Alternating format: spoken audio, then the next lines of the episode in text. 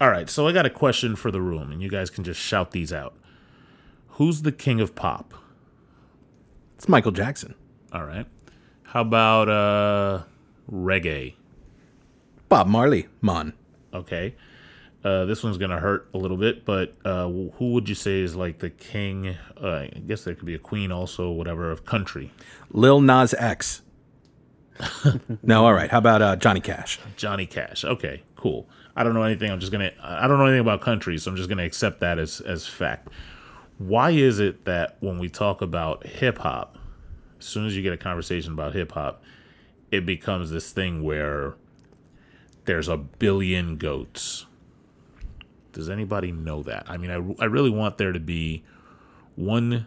I, I have my theories that I'm not going to give out today. This is going to be a thought experiment over many, many episodes. But I'd like for there to be a goat, a king of hip hop that you go, this is the hip hop person. Uh, I think I'm to go with because it's it's regional. You have your East Coast, your your down south Atlanta region, you have your Miami base, you have your uh, West Coast. Uh, I think because those styles all came up in such a short time, different uh, production, different rhyme schemes, different slang. Um, I think it, it's it's hard to find a unifier the same way reggae or country or rock and roll has a like a, specific sound. You need, you know, guitar, bass, drums. You need, you know, I mean, it's guitar, bass, drums for most things. Uh, Hip hop, you know, you pretty much just need a table and a microphone. Well, yeah. okay. Oh, sorry. Go ahead, Ryan. Yeah, I was I was basically gonna say the same thing. Is that there's just so many different styles to it. Like you said, you know, New York rap is different from down south and west coast it's all it's all kind of different so somebody in the south might look at Lil Wayne as a goat because that was so big there where in new york we're like no no no way you know but yeah that, that's i think that's probably the biggest thing well i mean there's there's different territories in in other genres right like you have for example, for a long time, Elvis was the king of rock or whatever. Um, Marvin Gaye is the there's billions of styles of soul, but you you always look at Marvin Gaye as the you know the guy. Uh, James Brown, you know, there's there's people that are this is the if if you look at a genre, this is the person that defines that genre. Regardless of like it's they they cut across these these things and at this point I I'd be willing to say that uh, a lot of artists transcend those styles. Like you have people that like you have a Ludacris doing a song with New York rappers, West Coast rappers. And so I really think that we can we can kind of drill down and get down to, you know, a few a couple months ago there was this list of the top 50 and for whatever reason some and, and there was a lot of at least within the hip hop conversation there was some controversy because somebody had put Joe Budden as number 3 on that list yeah. and everybody I mean yeah that, that list was a little bit uh, out there you could you, could say what you want about um there are people that love Joe Budden there are people that don't uh, that think he's overrated. There's some people that think that he's the greatest thing that came out from his generation. But number three of all time, I think we can all agree that's laughable. Um, you you you know what I, what it is is when when we were when the three of us were in in high school or you know just coming up period, it was kind of well established that you had Biggie and Tupac. That was the definition of hip hop. But hip hop's kind of young, right? It's still yeah, you know, came out exactly. late late seventies, early eighties. It was a it was in its infancy.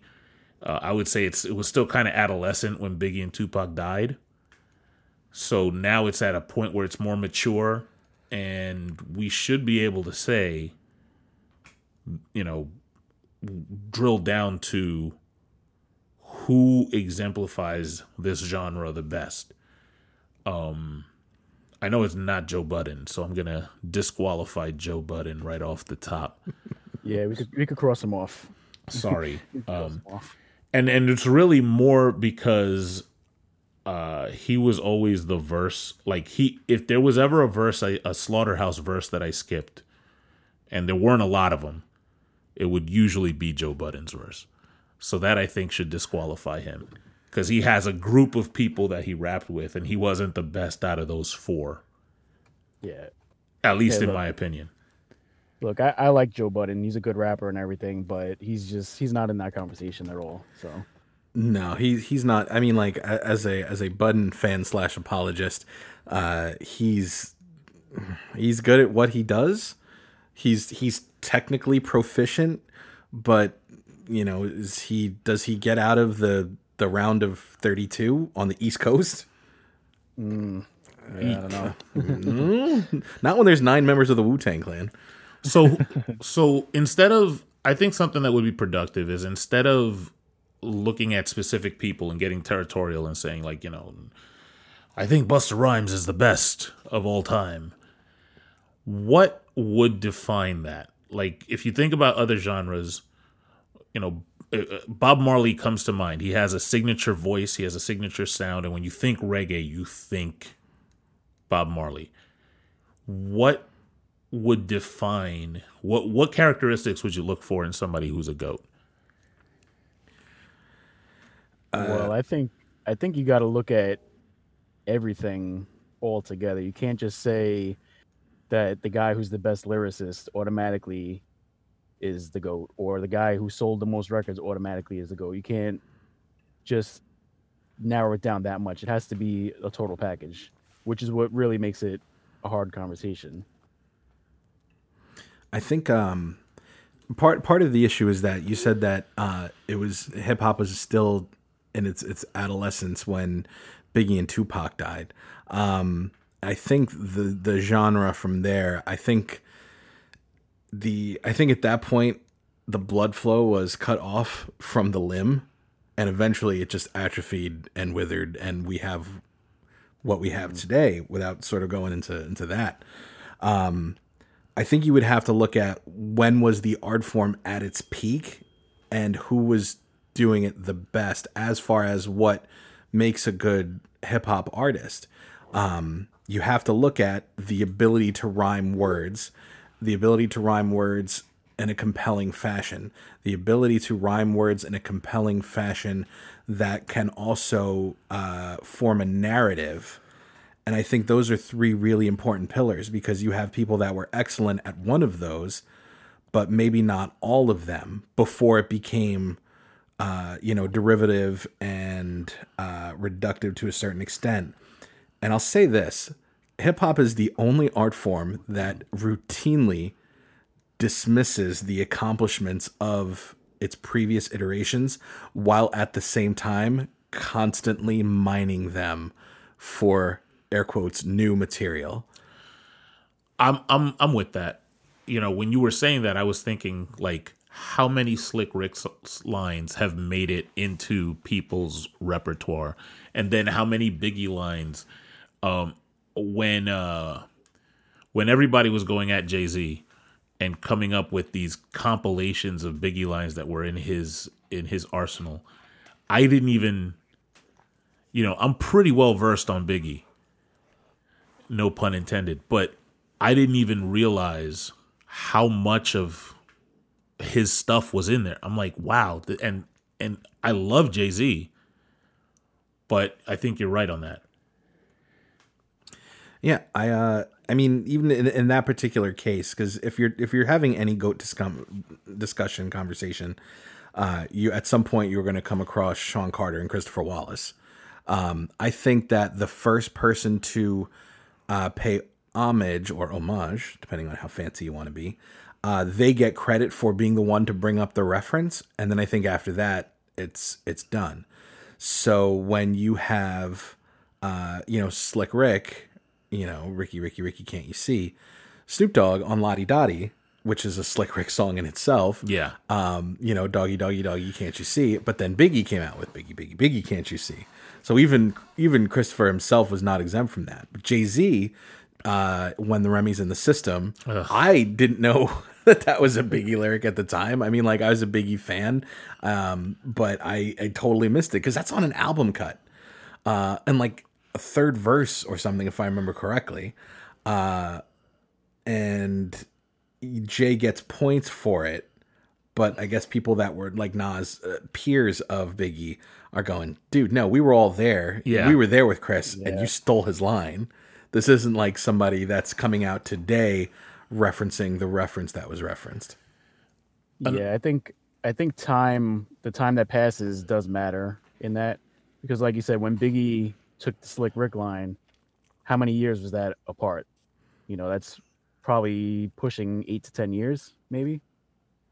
I mean, it was uh, easy. I mean, that came out. The single came out in like late '96, very early '97, because obviously he was still alive when he did the the hypnotized video. Right. and that Slick Rick song had to be between 86 and 88 maybe Yeah. And even then the the when Snoop said it on uh, Lodi Dodi it was just it wasn't repeated over and over again Biggie made it into a chorus you know hotline versus hot song Yeah. and all that. So there there was still a, a point where you were able to do that, but it's you know it's it's the same thing as the message being check yourself, being can't nobody hold me down. There was a, a moment where it could be repurposed um, and still be and still create something new as part of a larger work. Um, and I think that's that's got to factor it in. Or do you go with somebody that that isn't very referential? If we're talking about um, just uh, the ability to rhyme words, your your top two contenders right away are uh, Eminem and Big Pun. You put Christopher Rios and Marshall Mathers, and you tell them to rhyme words together.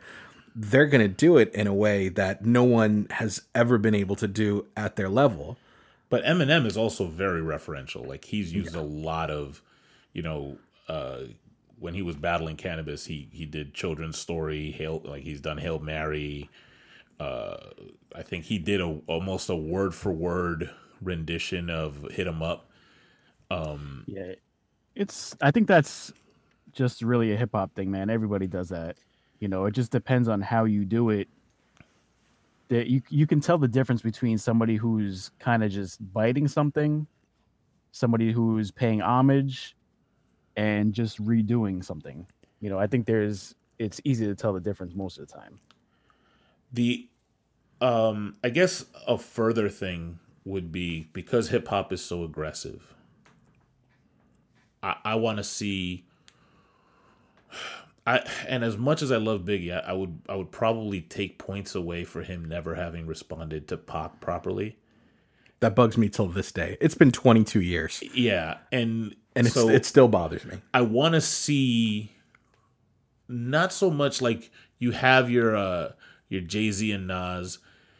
I want to see how you stack up against somebody when they want to test your pen. Like what are your battles like? Well, the the Biggie and Tupac was never really about who is the better rapper. That would- was personal. Nas. Yeah, Nas and Jay Z was you're trash. No, I'm not. You're trash. I will show you how trash you are by me composing a superior song. Aha. Your your song is far inferior to my song.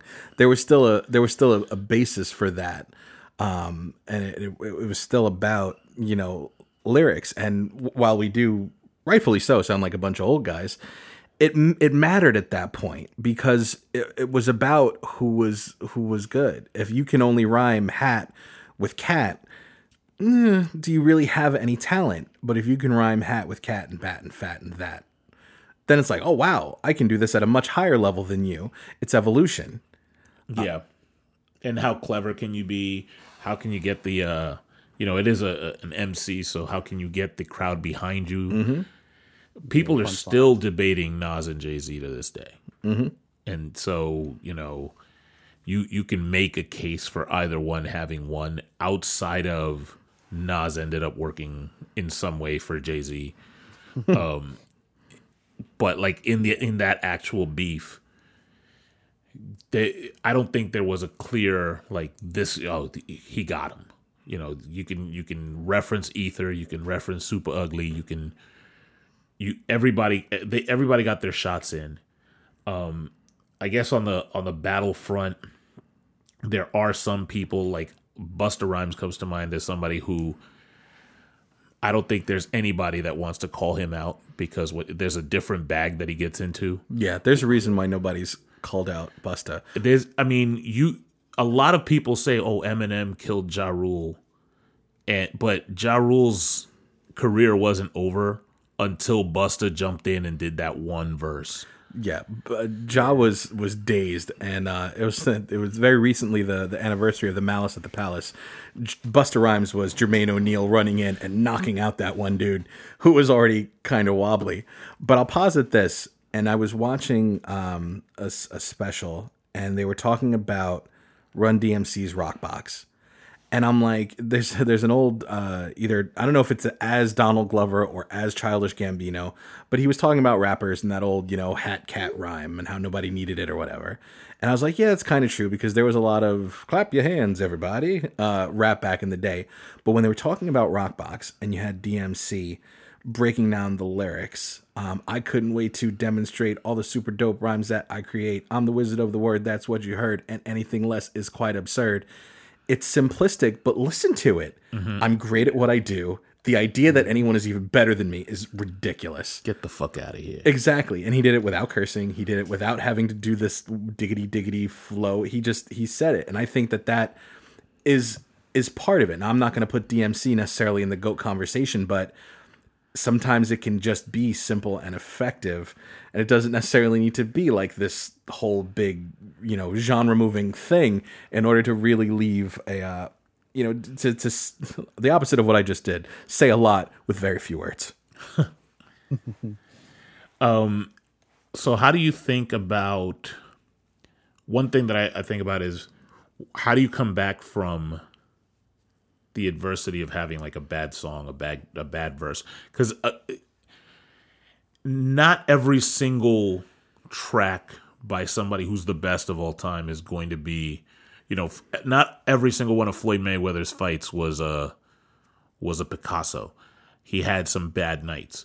So how do you come back from that? Like people talk about, oh, Jay Z, Eminem got you on Renegade yes, no, I I think some people don't really. I mean, after Jay Z is one of those artists that you you hear a verse from him, and it'll take you three years before you're like, holy fuck, that's what he was saying. yeah. But how do you come back from people saying that? Do you kind of shell up? Do you uh do you come back stronger? I mean, do you come back with a black album? Yeah, I think if you're if you're Jay Z, I mean, you just kind of shake it off and keep going. Do do the next, you know, whatever your next project is, come back stronger. That's it. It can be argued that part of that I wouldn't put it past Sean Carter to do to do that purposefully. Volume two was just volume one was just okay. Volume two was way better. Volume three just okay. Dynasty, from what I understand, Dynasty was also just okay, but then the blueprint was incredible. Um, blueprint two I thought was probably Jay Z at his rhyming peak, even though it was kind of all over the place. So he comes back with the Black Album. Takes he only took two years off. Uh, Black Album came out in 2003.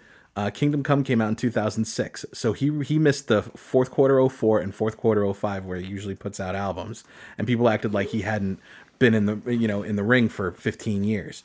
But you can hear him that he's he's lost his fastball in Kingdom Come. Just some of the rhymes that he chose, whether he was trying to appeal to a younger audience or to try to make looking like getting older being cool uh, with you know 30s new 20 songs like that.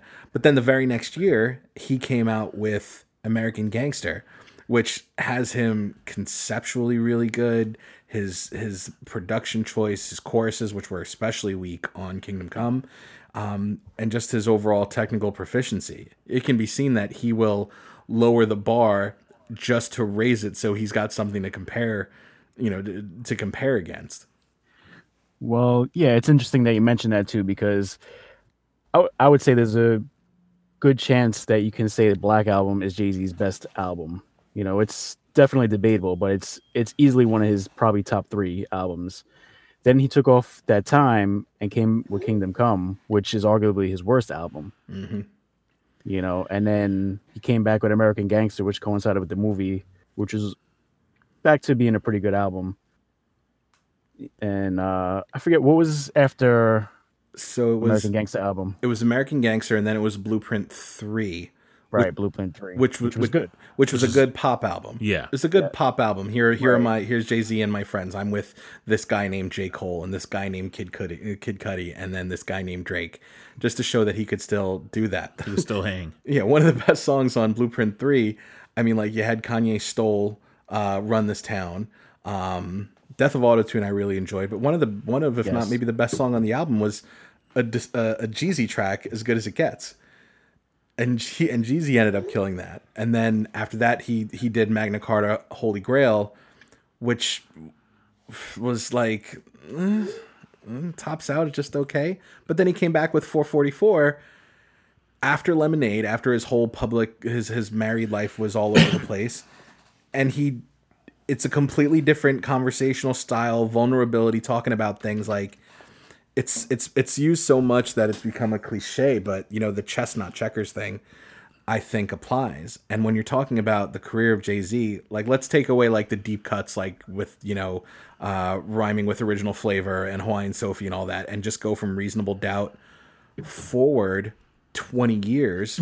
I don't I didn't pay attention to the, the project he had with Beyonce past the one single that they came out with. Me either. So I mean, you know, a grain of salt, uh, cheerfully applied. But you've seen a guy that's that's worked in several different genres, seemingly catching them at just the right moment. So maybe Jay never he he caught him at just the right moment, and because he did it at such a level, sped up soul samples became popular. Um, you know, because of the work on the, on the blueprint and the Pharrell Neptunes tracks, and they're all pretty popular. But Jay makes it a thing like you know it's another cliche Jay Z type beat, you know Neptune's type beat came from that. Um, So take Jay Z, and I, I I love how you broke that down like good bad good bad right, and flip it, and you have somebody like Eminem whose first three albums were downright goddamn classics, and then had a bunch of albums that like even though the technical proficiency was there and he still like you say rhyming words you know the the speed was definitely off the slider there's there was a lot of Yeah. no, no movement to the curveball it was like I have a, okay I have a theory on that. Would you like to hear my theory? give it to me So I'm I'm placing blame for this squarely on the shoulders of Curtis Jackson, and I'll tell you why. Um, Eminem, the crazy white boy shtick. He a lot of what he did was aggressive counterculture. I don't like boy bands. I don't like these other underground rappers that people that are interested in me because they know I'm an underground rapper. I don't like any of that stuff. It's the aftermath beef formula. 50 Cent comes along and he got shot nine times, legitimately shot nine times. He's about that life. He's that dangerous, rebellious, um, you know, kind of element that the mainstream media loves. Here's the scary black man uh, who's been shot, and now I'm going to embody that lifestyle because I view myself as this underdog who maybe I haven't been shot nine times, but man, my girlfriend was mean to me or my parents don't get me. And he became the model for rebellion. It was no longer the sarcastic white boy making chainsaw noises. I think after uh, that whole summer of 03 with the Ja Rule beef and Benzino and all that stuff. Oh, poor Ray Ray. Um, uh, I think that M was like, well, I can't be dangerous anymore. I guess I have to lean into the humor. Plus, you know, his his substance abuse issues and all that stuff, I'm sure factored into it as well. But I think he couldn't be the dangerous, aggressive type because, like, you're you're making chainsaw noises and you're talking about killing your wife, whatever, dude. We've heard that for three albums. This guy over here got shot nine times, and I feel like he didn't know what to do. So I feel like he had to go deeper into his mind and his creativity. But what we got were a lot of accents and a lot of stuff that just plain didn't work. I think what part of it is also um, when you when you come out with projects when sometimes when you when you Icarus yourself, you get way too big too fast. The people around you are are not going to tell you, "Yo, you're whack." This shit you're doing sucks. Plus, everybody loved him. He Yeah. came in guns blazing on the Eminem show with songs like "White America." Mm-hmm. He was ready for it. He was ready for the backlash after what happened with Marshall Mathers LP. But in that time, he became funny. He became like kind of punchliney. He became somebody that went, "Oh, there's Marshall. He says the craziest things." It's hard to be. It's hard to stay angsty with a hundred million dollars in the bank. yeah, and w- it, when he started doing the accents, I'm pretty sure, and he even says that you know I, he didn't realize how often he did it. But that's the job of his crew. That's the mm-hmm. job of his producers. That's the job of the people that are that are around him to say like, "Yo, didn't you just do that in this other song, and the song before that?" Or we, you know that eleven out of twelve tracks on this album have some weird accent shit yeah. And I don't think anybody did that. So you've had multiple albums. There was no one in the studio going, "Did you just talk about Hilary Duff?" what is? So What? you I know you like Crank Yankers, but seriously, that's what we're doing now. so you got encore with the with the uh, weird ass like that. Uh, the the um what was the what was the name That- of his greatest hits album? oh, curtain call. Curtain Call, where he had fact and nobody told him, "Hey, no, don't don't do that." Um, then relapse. Then he ha- then he has his pop album with Recovery, which people loved. I mean, it, didn't it win? A, didn't it win a Grammy? Uh, I don't know if it won a Grammy, but he had he had relapse, which whatever. Then he does the Beamers, Benz, and Bentley over freestyle. Uh-huh. Uh Actually, no. Before that, what really brought him back to real relevant uh, relevance and prominence was his verse on Forever. Yeah. Where they asked, where someone flat out asked him, "Hey, Em, who had the second best verse on Forever?" because he destroys it, and it was such a powerful comeback. I, I tuned in for Kanye. I thought it was interesting that um, I had no use for Drake or Lil Wayne. Uh, I thought it was interesting that Eminem was on the song. I almost thought it was beneath him, as popular as those three were. This is Eminem we're talking about, and he steals the entire song from him. It's just it's just filler until you get to. Here we go, packing stadium and Shady spits his flow. Nuts they go. and it wasn't like he was doing that super fast. I mean, a It lot of the beat. yeah, a lot of the stuff he did on that on that verse was just I'm just gonna throw aggressive stuff out there, and and it's technically good, but it's not overly done. Um, and then for me, the Marshall Mathers LP two is probably I mean that that was that's where I think Eminem was like, okay, you guys still want to talk shit about me. I'm gonna hit you with like I'm just showing off now. Yeah. There's some stuff on the Marshall Mathers LP2 that is is if I wanted to teach a class on how to rap technically, that's the album I would pull out. Yeah. The other thing is though, and they mentioned this. They, they, I guess maybe it was around relapse or between relapse and recovery or early in the recovery sort of press cycle, how um that Eminem is surprise he's prone to addiction, and that after Proof died, he got super into running. That M like gained a bunch of weight, and then he just started running like crazy. And before he knew it, he was doing like multiple miles a day, and like it was it became a compulsion to him. And I kind of took that like the way he leaned into the accents. Like I wonder if his addictive personality comes into play because then every song was fast rap. Even like like this like uh, Fast Lane with Royce Yeah. was was that fast rap. There wasn't a lot of fast rap, if any, on um, Recovery, but Marshall Mathers LP two, there was just a ton of that. I mean, Rap God was just all Fremelim Ding Dong fast rap. Yeah. So, and I mean, I, after that, I mean, I didn't check out. You know, was it Revival? Revival Revival, and then- Revival slept on. A lot of people hate on Revival. Revival has a lot of really great gems in it. It it to me it's a it's a sleeper. Is it his best album? No, not by a long shot. But if we're talking, let's let's say this. Let's say there's a th- every rapper would probably have a three album peak, you know, and and I'm doing this specifically for Biggie so that we can count li- uh, Ready to Die. Or sorry, Life After Death as two albums. Okay. So if you take if you if you say you got to have a three album arc to be considered the goat. After that, anything else before or after, you know. So I mean, no one's gonna put the Slim Shady, I mean, uh, Infinite in there, but you put Slim Shady LP, Marshall Mathers LP, and That's the definitely and the then the M. Show. That's that's the peak for for Jay.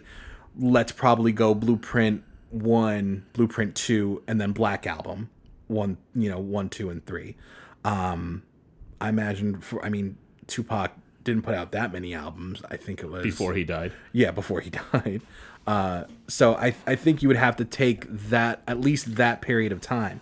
And the crazy part is nowadays a three album mark is three years or four years. Drake's released three albums in the time that we've been recording this, all surprise releases. um, but back in the day, like three albums could cover a span of three or four years. You know, I mean, Marshall Mathers LP was 2000, Slim Shady LP was what, late 98? And then 2002 was uh, Eminem Show. So that's five years or four years and, and, Yeah. and three albums with that level of Same kind of with like uh, Ready to Die was ninety four. Yep. Life After Death was three years later. Yeah, it was 97. And in between, he had, you know, Biggie had all those verses. You know, that actually brings up a great point because in that era, because it took so long be- between releases, you had to pack your album with enough stuff to get me talking about you for three years. Well, So- Wu Tang did that. You had the Wu come out with 36 Chambers in 93. Then Wu Tang Forever doesn't come out until 97. And then I think, Christ, when did the W come out? 2000, maybe? Early 2001? Yeah. And then Iron Flag was the end of 2001. So they they hit two and within, had to be within a year. I'm going to look that up. That's going to bother me. so Yeah. I like Well, the idea of a three had- album mark. DMX had two albums in the same year. Yeah. And they both went number one, famously. Yeah. Yeah. And DMX is another one that famously, unless you're really looking for clout, you're not going to call him out. No. No. No. Even He might, now. he might actually he might actually come and see you. That's why you're not gonna call him out. so for Wu, um, the W came out November of 2000, and Iron Flag was December of 2001. So just over a year, but two albums in you know in, in that, that amount of time. DMX is somebody that doesn't get brought up as often as he should. Sorry for all the East Coast bias, guys. Um, but X like he his fall off was so sudden because he had uh, his first album, "It's Dark and Hell's Hot." Then he had "Flesh of My Flesh, Blood of My Blood," and then he had "And Then There Was X." Both classics. Yeah. Then he had "In There," and then there was X. Um, and then he had uh, "Year of the Dog," maybe, Downhill. and then it just sort of fell off Grand- out of Grand Champ. nowhere. Oh, was it Grant? Yeah, and then Grand Champ. I think it was next.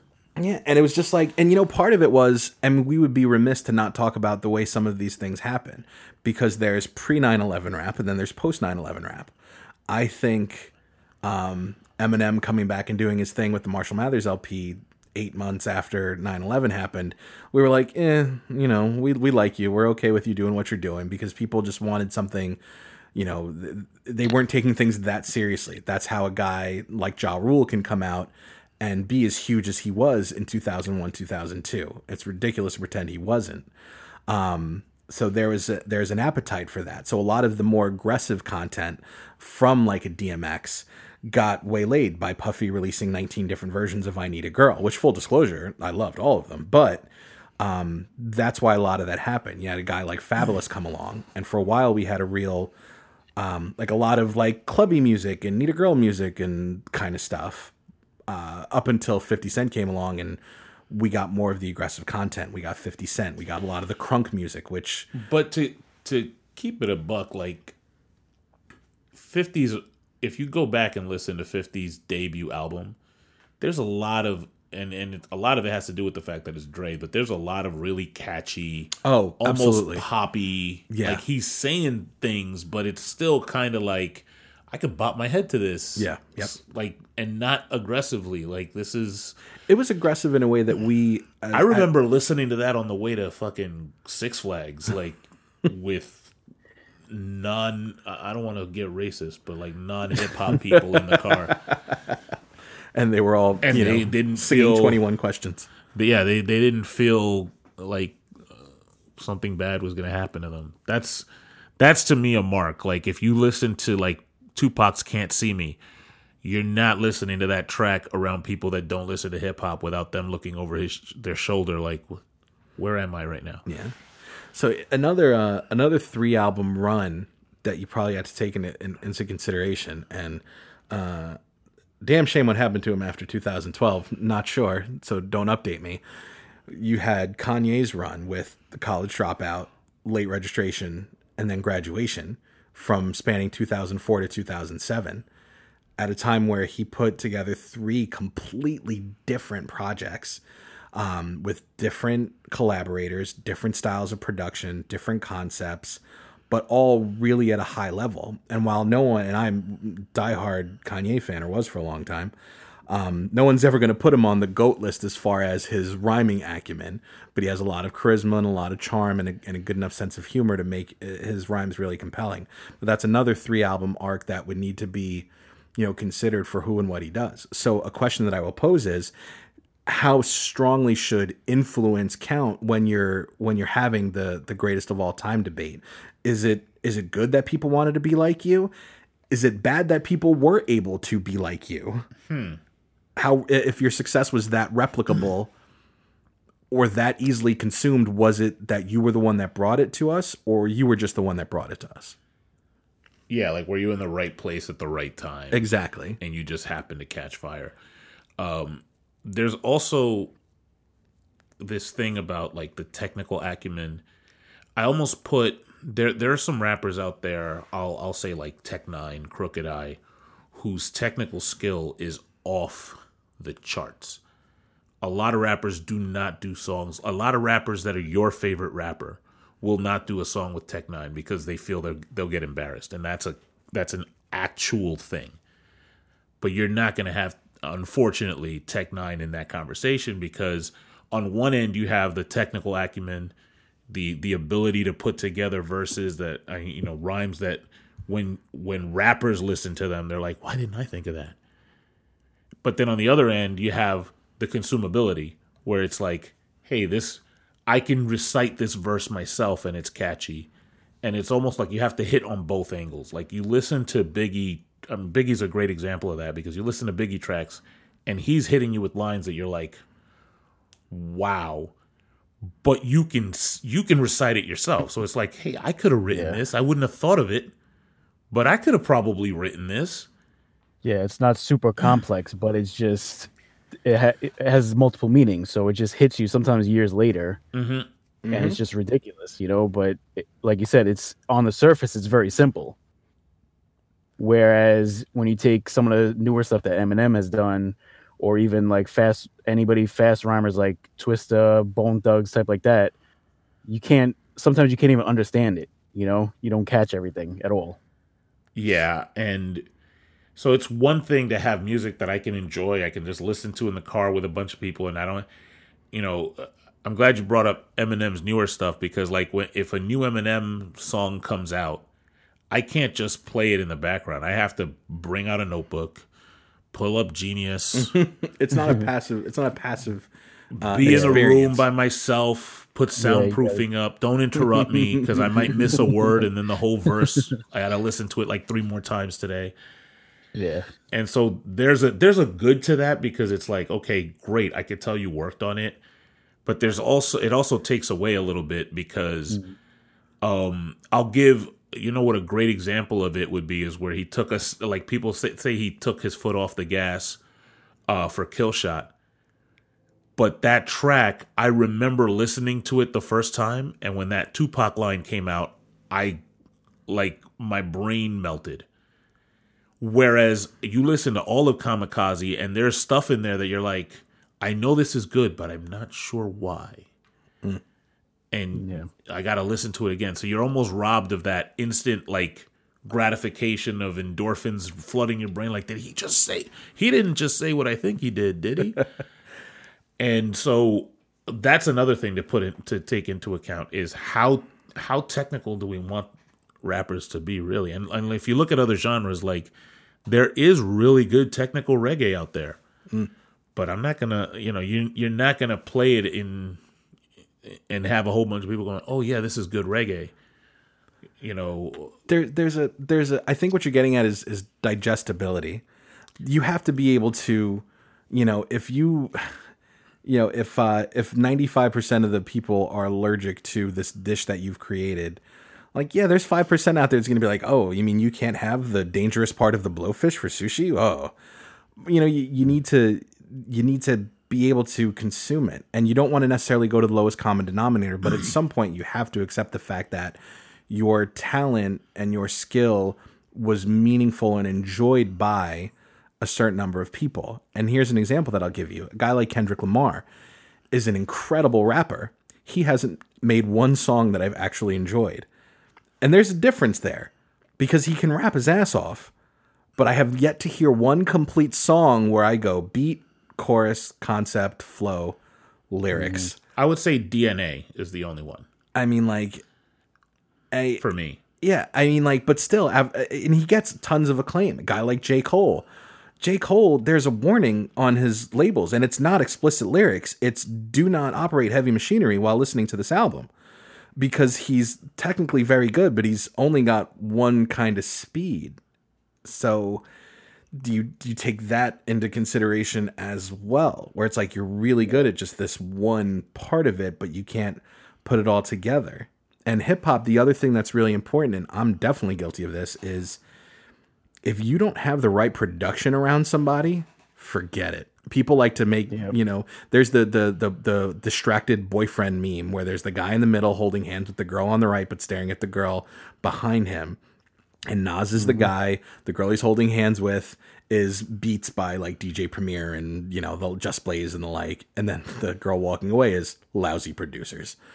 And that's a huge part of someone's legacy is is what you're rapping over compelling enough to keep me interested or is it sonically disruptive? And that's a big part of it too because it's all about your your presentation and it shouldn't be. You should be able to serve someone a five-star meal on a on a paper plate, but I you think- can't necessarily do that in I think in- it. in- I think in it is relevant because you you can. I mean, if you can write your ass off, but you can't recognize a good beat, I think that's important. I think that's important to note. Um, the the you, you look at great partnerships, Gang Starr, uh, Diddy doing beats for uh for Biggie, anybody that did beats for Tupac on All Eyez on Me. Uh, there's a there's a completeness to a thought that you're saying i want this particular sound and you have to be able to walk into a room and say i don't care who the producer is if it's not the sound i want i'm gonna just walk out Yeah, because there's a. I'm sorry. Go ahead. no go ahead Well, there's. I was gonna say there's a difference between good rapping and good songs and good music. Mm-hmm. Like and and Nas was a, a pretty good reference because I kind of feel the same way that he's a really really good rapper, one of the best, but he hasn't made that many good songs that or that you just listen to as just songs. And Eminem kind of suffers from that too in a way. Because a lot of his stuff is very technical lyrics and stuff like that and you know, a lot of stuff you wouldn't play around you and know. i'll just add him I- to the you know we already said busta we said dmx we'll add eminem to the list of people you you probably shouldn't be calling out No. And then uh, Oh yeah, of course. Yeah, and then pigging off, piggybacking, piggy, pigbacking, piggying off back, piggybacking off of Brian's point. You have a guy who's we that we just mentioned a few minutes ago, whose career was completely made off the fact that he was that he had at the height of his powers, Dr. Dre, his fifty. If you go back and listen to Get Rich or Die Trying, it's it's so it's so it's it's buoyed by the production to such a ridiculous degree that I if you're looking for lyrics, that's not necessarily an album that you go to. Um, he still had his fastball then. You can tell that he still was pretty much just rapping because any post Get Rich project and and and Jeff, like you and I both have written songs, we've recorded songs. Can you hear him reading off the paper as clearly as I can? Yeah. Brian, can you hear that as well? Because I feel like that was a huge thing for his post Get Rich production. Is that Yeah. it sounds like he's like, well, I got to do all these meetings with G Unit clothing and vitamin water, uh, and Yeah. and kicking people out of G Unit. I guess I can write these lyrics down or and read them off. It sounds like he was doing three takes and then he was gonna go. It, Yeah, that was never- really jarring. I never thought of it that way, but you're right, absolutely, because there's a definite difference in the sound after Get Rich, and Get Rich is one of my favorite albums ever, you know. But If- yeah, he, he definitely fell way off even by the next album. I mean, like songs like "If I Can't," oof, he's like, he's not saying much, but he's really rapping his ass off there, and Yeah. that and that carries a lot of it. So even though he's not necessarily, he's conceptually true to his songs, um, which is good, uh, but you you can hear the passion there, and it, I feel like that's that's missing from other projects where it was more so about the brand and the image than than than the music. but he was, you know, you you I I feel like if you put anybody, I think if you put you know Joe Budden in that blessed by Eminem and Dr. Dre spot, it's gonna you know it's it's gonna pay off at that point in time. If you listen to the uh, the last Ed Sheeran album, the where he had all the duets and guest spots, there's a track on there with 50 and Eminem, and if you ever want to hear him mailed in, like like the definition of I did this in the closet of my mansion because I was bored and Ed Sheeran wanted me to do a track for him. The check cleared. I mean, I didn't like Eminem's verse on there. I didn't like 50's verse. Like if you if you really listen to 50's verse and look at the lyrics to what he's saying, he sounds old. Like he's it's almost like he's using today slang, which I hate, and just throwing it in there. Like I think he says super lit at some point for some reason. And like there's one run in there where he just throws a bunch of them in there, and it's like, oh, like oh, thanks. it's the first time I've heard 50 and thought my grandpa's rapping. like he's just throwing things and for no reason. Yeah. The coolness is gone. And so like the timelessness I think is also a big like you can Biggie another good example for that is you can listen to Biggie songs to if I if if you found somebody who's into and let me just list off fuck mumble rap. So no mumble rapper is going to be even considered for this. And GameStop. fuck GameStop. um, let me see. Uh, rappers that are just pop rappers. So sorry, uh, uh, uh, Cel- uh CeeLo. Sure. Yeah, n- none of that. But if you get to somebody who just listens to today rap, and you play a Biggie song, and they've never heard of Biggie, they might tell you who's when is this coming out? This is this is the shit, and it's twenty something years old. Yeah, it doesn't it doesn't sound dated. No, it, it I was just gonna say it doesn't at all. You could put on like Notorious Thugs. You can put on, um, uh, What's Beef. Like the production, it's got different elements. Like it's East Coast, but it's not so East Coast, and it captures such a hyper specific moment in time. We're talking late '96 through late '98 for that particular hi hat and sample kind of sound. So that it Boom bap era. yeah, it didn't it didn't necessarily achieve that level of of proliferation. I would say that's the same for uh, When Disaster Strikes. I would say that's the same for the three album Kanye. Those are those are to me are going to be uh, timeless no matter what he did after that. The ironic part is if you don't sound like production has sounded for the last god, I'd say almost 9 or 10 years where that real first it started with like the Lex Lugers of the world, that heavy dramatic synthy stuff. And then it moved to the you know the Metro Boomin stuff to every song virtually sounding the same. It's all very very southern influenced, but it's like I this is gonna sound like super old man thing.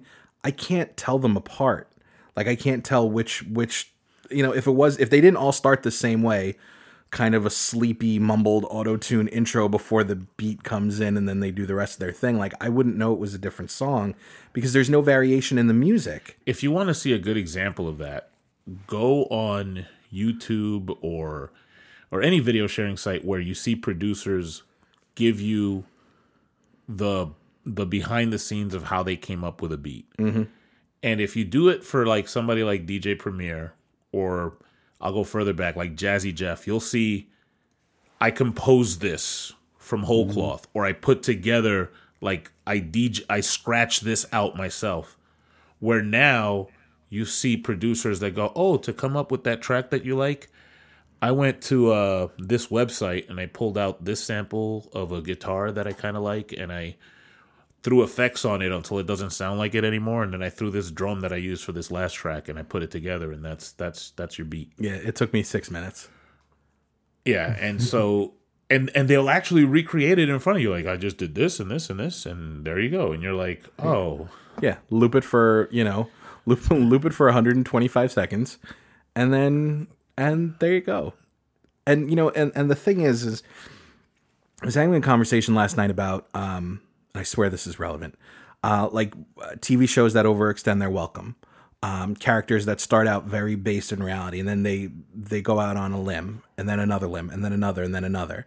jumping the shark. And if you, well, not so much even jumping the shark, but um, you can see the cliff that they were on and where they are now.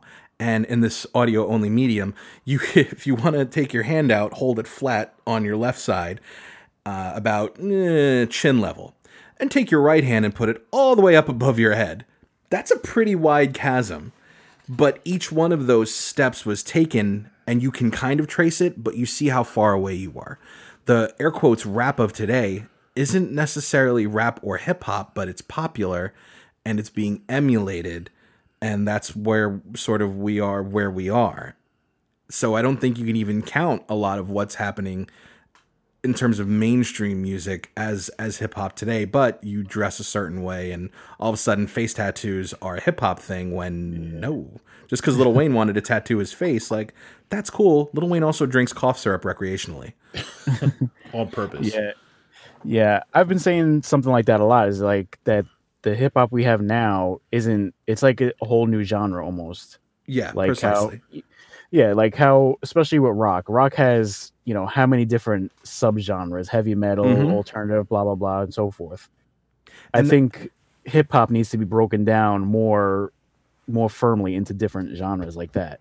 Yeah, and the and the and the issue is is that hip hop, as soon as something comes out, it's cannibalized.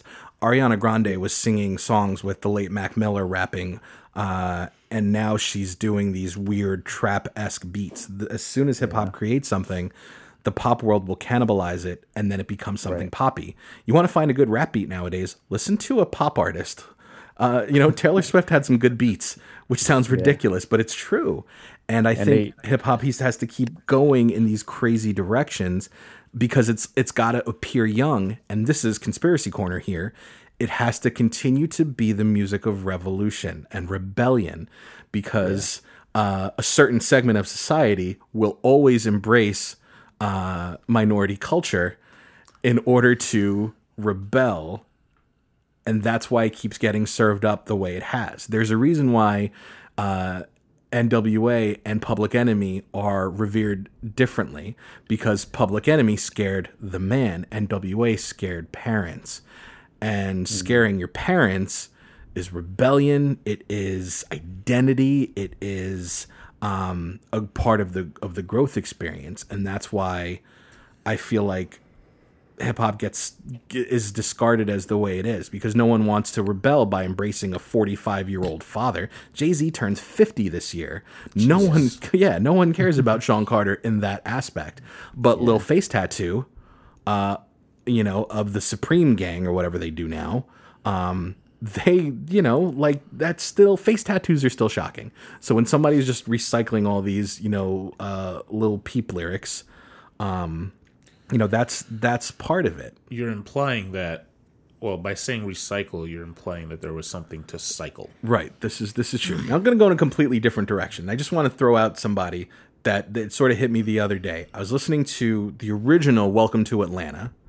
Um, and I think we need to take at least just a, a minute or two to talk about how really good Ludacris was, because in the goat debate, switching it back, uh, you know, as we as we are done yelling at clouds, uh, Luda was incredible, and I thought that you know his run like uh, his his made you look remix verse, uh, his verse on um, you don't have to call, but when I listened to the Welcome to Atlanta verse. I've heard the remix so many times that I never went back to listen to the Ludacris version. and JD Jermaine Dupri, God bless him, the Shang Tsung of producing of production. He's just he's just that's not mine. Shouts to Mecca from Two Dope Boys. That was his. Um, he, he Luda is he's incredible. Like if you haven't listened to the verse in a while, you you, you really should. And I it's made me want to go back and revisit some of his earlier catalog. And it's almost unfair how good he is because he had an ear for production. He had a magnificent voice cultivated from when he was Chris Lova Lova on the radio. Um, conceptually, he was good, even if it was just something as simple as you know, get out my business, you know, uh, roll out. Move, bitch. Uh, yeah, yeah, exactly. Move, bitch.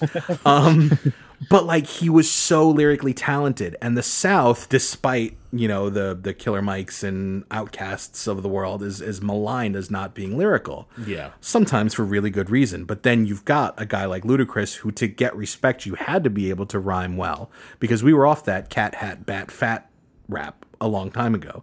So just I just needed to pour out one time something for for Ludacris because he's a lot more than just Tej Parker. Even though I love Tej Parker. Yeah, yeah. I have I have respect for Luda as a guy from the South because he doesn't he doesn't sound so much like a Southern rapper. Because, like you said, he was very good lyrically. It was it was just different. It wasn't he didn't fit in with like Lil Wayne, for example, No, he didn't fit in with who Wayne. had yeah. yeah who had that extreme South twang and everything, where Luda didn't really have that. you could you could understand what he's saying. I listened to a guy like T.I., and I don't know what the hell he's saying. There was a time when I was maybe more tuned in and heard more T.I., but if you listen to a T.I. song now, you're like, what happened to the rest of his words? Does he know that they're they just sort of drop after like you know whatever the last syllable was? He just completely leaves it off. I, it, I and I, I at some point I was you know really in tune with that, and now if I listen to like Bring Him Out or something, I'm like I don't know what he's saying. See, but that's another style thing because T.I. does that um, similar to how uh, Joe Budden does the opposite thing. Like he'll take the last syllable and elongate it, and so one of the things is like if you if you do like if I take an East Coast rapper and I put him on a song with T.I., can he adapt that style? Right. If you take a, a Southern rapper and you, you're putting them out in the West, can they can they do some G funk? Can they can they sound good on there? What how can you adapt your your stuff? Now if T.I. T.I.'s done songs with Eminem, T.I.'s done songs with um a few people in outside of his genre and he sounded normal. Like it's just I guess his style is the way it is. Well, where where Tip gets credit, where Clifford gets credit, is um, you you look at something like Swagger Like Us, and he's on a track with Jay Z, Kanye, Lil Wayne, and he arguably steals the show with mm-hmm. with his verse. Like you, you you could tell he was probably the last one to record his verse when he saw what he needed to do. But he's writing a very complicated beat. Those drums are not easy to rhyme over Yeah. and he really does kill it and i can actually understand what he's saying but here's another one let's take a guy like snoop who's cr- charismatic good beat preference doesn't have a three album arc because he only needed one. He only needed doggy style to be part of the conversation. Um how how many if we're if we're assigning points to something uh how many points would he get let's say on you know for someone who i mean it's it's been said it's been reported the D.O.C. wrote so many of his rhymes on doggy style so there's a lot of there's a lot of charisma there he's like a very talented like diane warren is a very popular um, songwriter she wrote like uh, really powerful ballads and everything so she's she's not singing it she wrote it but it takes it takes an artist of a certain caliber to sing a diane warren song Snoop, not everybody can deliver a song like him. Like, you know, Snoop is kind of the opposite of adapting to the style. He can go to the East Coast and make like he's like, no, this is mine now, and and Yeah. make you do a Snoop style song. Like you're going to do a Snoop song when you're when you're Yeah, when you have him yeah, he- featured. he commands the style just be just because of his voice and everything. Like he's so unique that he just commands. You will have the most lyrical dude doing the shizzles and whizzles with him. Yeah, yeah. and, and that's that's that's what they do. You because you have to hang with Snoop, and, And Snoop was never great lyrically, but he was just he just his delivery is so good. That It's was what it came down effortless. to. yeah. Yeah. He was he was smart in that and I keep coming back to concepts because I feel that's important because you Snoop executed the concepts really impressively even if the concept even if it was not necessarily high concept. Hey nephew, on this song, I'm gonna rap about weed, cousin. Okay, but he's gonna rap about weed for 16 bars, uh, for and then two choruses, and he's gonna do the entire. He's gonna do it. It's not gonna be like now I'm talking about weed, but now I'm talking about bitches. No, he's got a song for he- bitches, Well, and it's 25 years later, and he's still doing it. and he's yeah, still, yeah. still rapping about weed. and he did it. But then you've got a guy like Redman who is he's technically proficient. He can ride a beat, but what the hell? Punchlines for days. What is he saying? Like, could I? I, Yeah. oh, I don't know. Mm-hmm. I mean, like, Method Man is incredible. What is he saying? Yeah, if you listen to the Rock Wilder, yeah, Yeah. it's, it's two and a half minutes of wondrous lyrics, but nobody can tell you what a Rock Wilder Yeah. is. Yeah, it was. Yeah, but it goes it goes nowhere though. it goes nowhere, but it's incredible, and that's and that's another mark that I think goes into their favor is that you're enjoying it the entire time. yeah, um, whenever that song comes on, it's like, okay, I'm gonna break the speed limit for a little bit. right. Oh, hopefully, there's Right. no cops on this stretch of highway. Yeah, yep. Like, well, I'm driving with my knees because the Ro- the Rockwilder is a perfect song. It demands your full performance attention. Like, you can't you can't just sit there and like be in a confined space listening to that. Uh, But I mean, it's fantastic. that's that's something that makes a great song though because you, like you're right it's not really going anywhere but it just gives you that feeling you know it gets you going basically Yeah, it's it's and, and it- we've lost that in hip-hop i think oh totally. I mean, you you well, you've got the two man game there that you don't really Right. necessarily see a lot of the back and forth. the back and forth is so good and nobody does it nobody does it. And then um, if we're if we're speaking about back and forth teams, you got to talk about Jadakiss and Styles, especially in True. and and, Yes. we, and and they don't go back and forth and we gonna make it. Um, no, they do actually. They do go back and forth and we Yeah. gonna make it. I mean, the man's walls lift up. His bathtub does a 360. I mean, like we gonna make it is incredible. Just the way it co- like at some point in my life, I am rapidly approaching 40. Um, I, I need a T-shirt that says "fuck the frail shit," and I'm just gonna wear it. Maybe even like church and be like, "No, no, no, no, no, no," because God came up with "fuck the frail shit." Because no one else is coming up with that because it's incredible. Yeah. I mean, like you you really miss that a lot. And then, oh my god, I just thought of another one since I'm we're just rapid fire. Treach from Naughty by Nature. Oh my god. He's uh-huh. I we my wife and a friend of ours back in July, June or July, we saw the mixtape tour with um, New Kids on the Block, Debbie Gibson, but also Salt-N-Pepa and Naughty by Nature. Treach came out with a very long, very racially insensitive Indian headdress, Native American headdress rather.